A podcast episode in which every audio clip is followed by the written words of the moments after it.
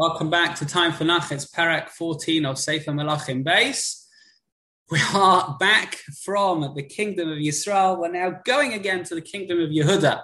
Here we have Amatzia. He's the son of Yoash. He becomes king of Yehuda at age 25. He rules for 29 years.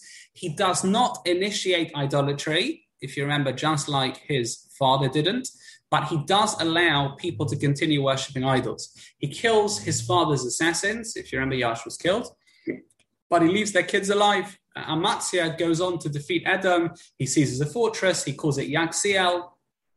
He then wages war with Israel, where he tries to, and Joash, king of Israel, accuses Amatzia of being arrogant. He warns him that he will be defeated in war, and indeed, Amatzia does initiate war, and he loses. He loses. This is a punishment for the king of Yehuda, having bowed down to the idols of Seir, as the Radak says. Uh, a sad part of our history apart from the idol worship, is of course this you know, civil war that seems to be not fully ongoing, but almost ongoing.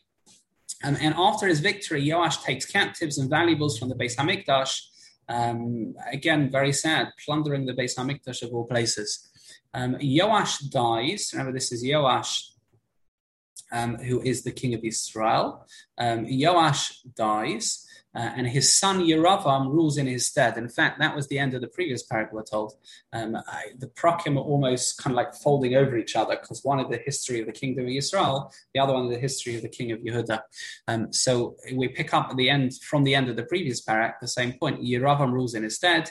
In Yehuda, Amatzia was killed.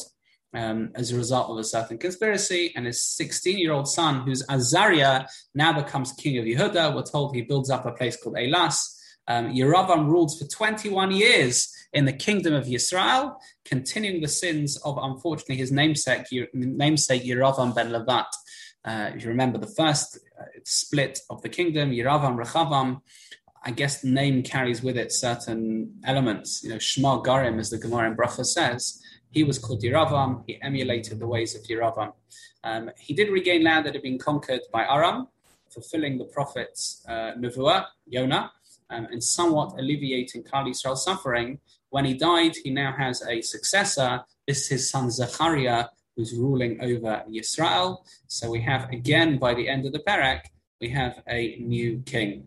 Who's the new king? Zechariah. He is the king of Yisrael.